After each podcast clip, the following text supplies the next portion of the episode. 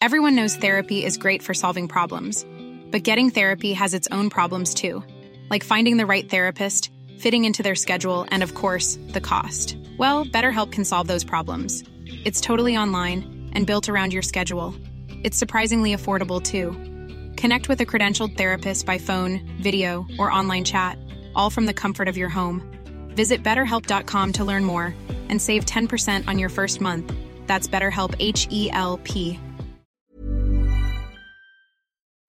Did you grow up by the ocean, or do you fall asleep listening to the sound of crashing waves? Maybe you're one of the millions who rely on coastal waters for your paycheck or to feed your family. Whatever your connection to the coast, come listen to a global conversation about the world's shorelines. Accurate, unbiased, and wrapped in compelling stories, award winning Hakai Magazine's audio edition explores science, society, and the environment from a coastal perspective. Subscribe using your favorite podcast app or download weekly episodes every Tuesday directly from hakaimagazine.com.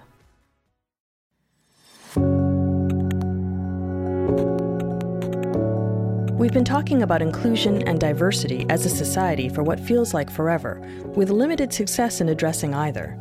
But 2020 is shaping up to be a year of action and maybe even change. And as Eva Greyeyes will tell you, it's time to stop looking to the past and focus on the future. Resurgence rather than reconciliation. This is the conversation piece.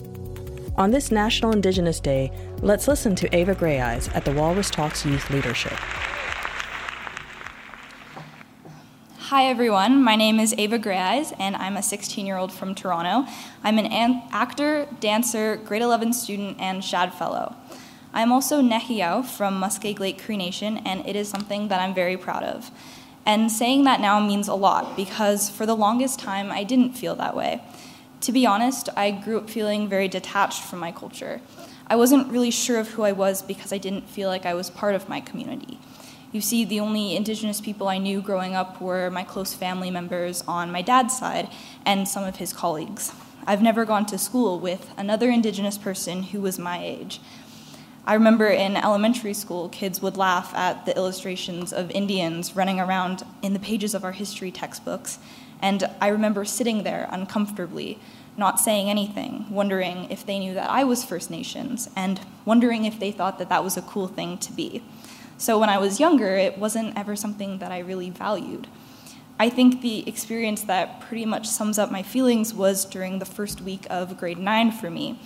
Um, it was I was at a massive public high school in Toronto, and it was the very first class of our Aboriginal arts course.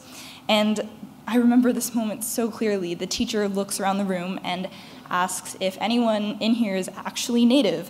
And so I raise my hand up in the air high because I am and expecting to see some others, and it was just me, alone, with my hand up.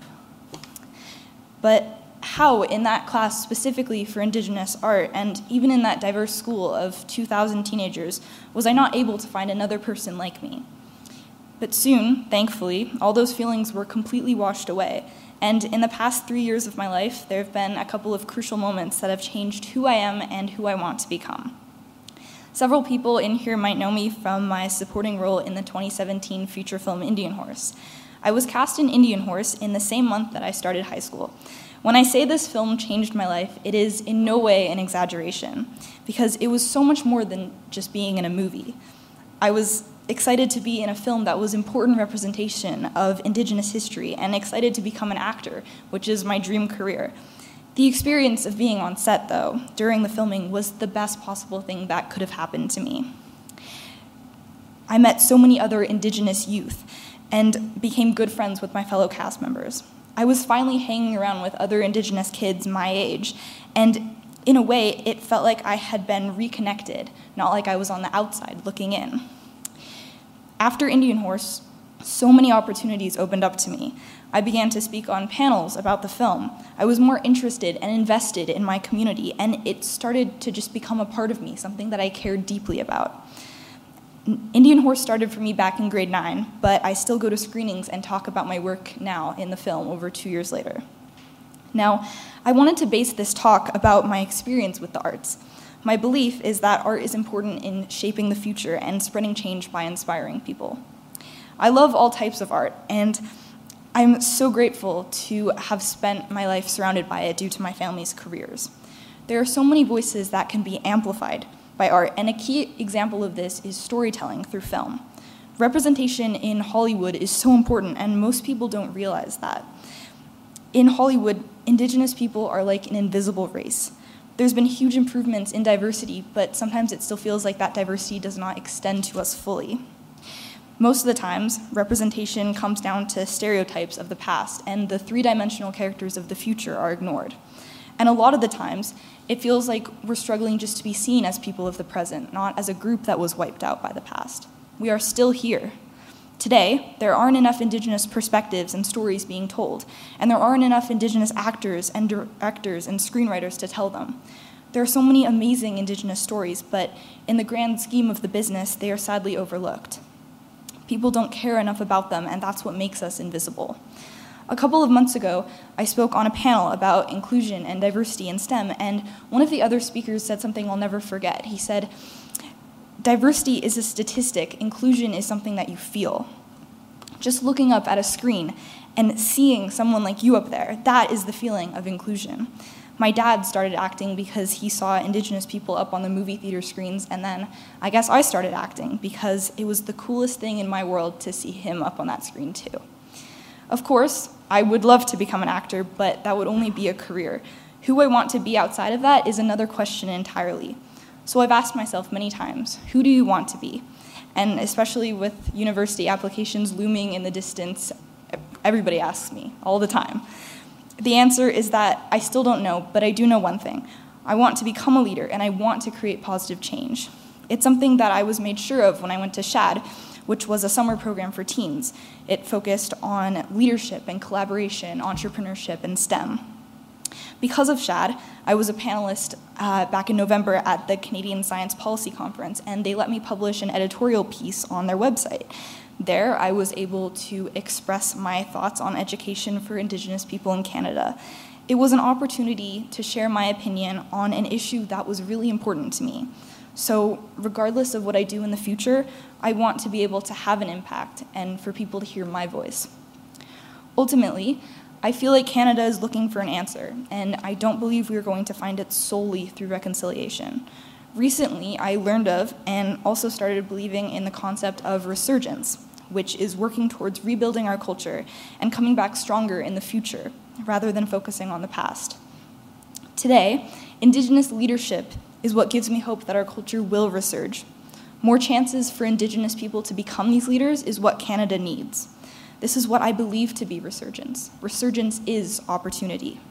Having opportunities available to you, no matter whether it's for actors to see more Indigenous characters in Hollywood, or for students to have equal access to education, or for everyone to have an access to language and culture, and just being able to have your voice heard on the opinions and topics that matter. Just seeing events like this, listening to people who really inspire me speak, and being surrounded by people who support this leadership and resurgence of our people. Unlike that day in the art classroom with my hand raised, I feel like I'm not alone anymore. Thank you. Eva Greyeyes is Nehiyaw from the Muskeg Lake Cree Nation and was a grade 11 student when she gave this talk. She's just one of over 800 excellent speakers who have walked the stage at the Walrus Talks. Wish you'd been there? Wish granted. Our YouTube channel is the place to find all the Walrus Talks, and we're coming to a city near you live and in person as soon as physically possible. Until then, sign up for one of our weekly newsletters to stay in touch at thewalrus.ca slash newsletters.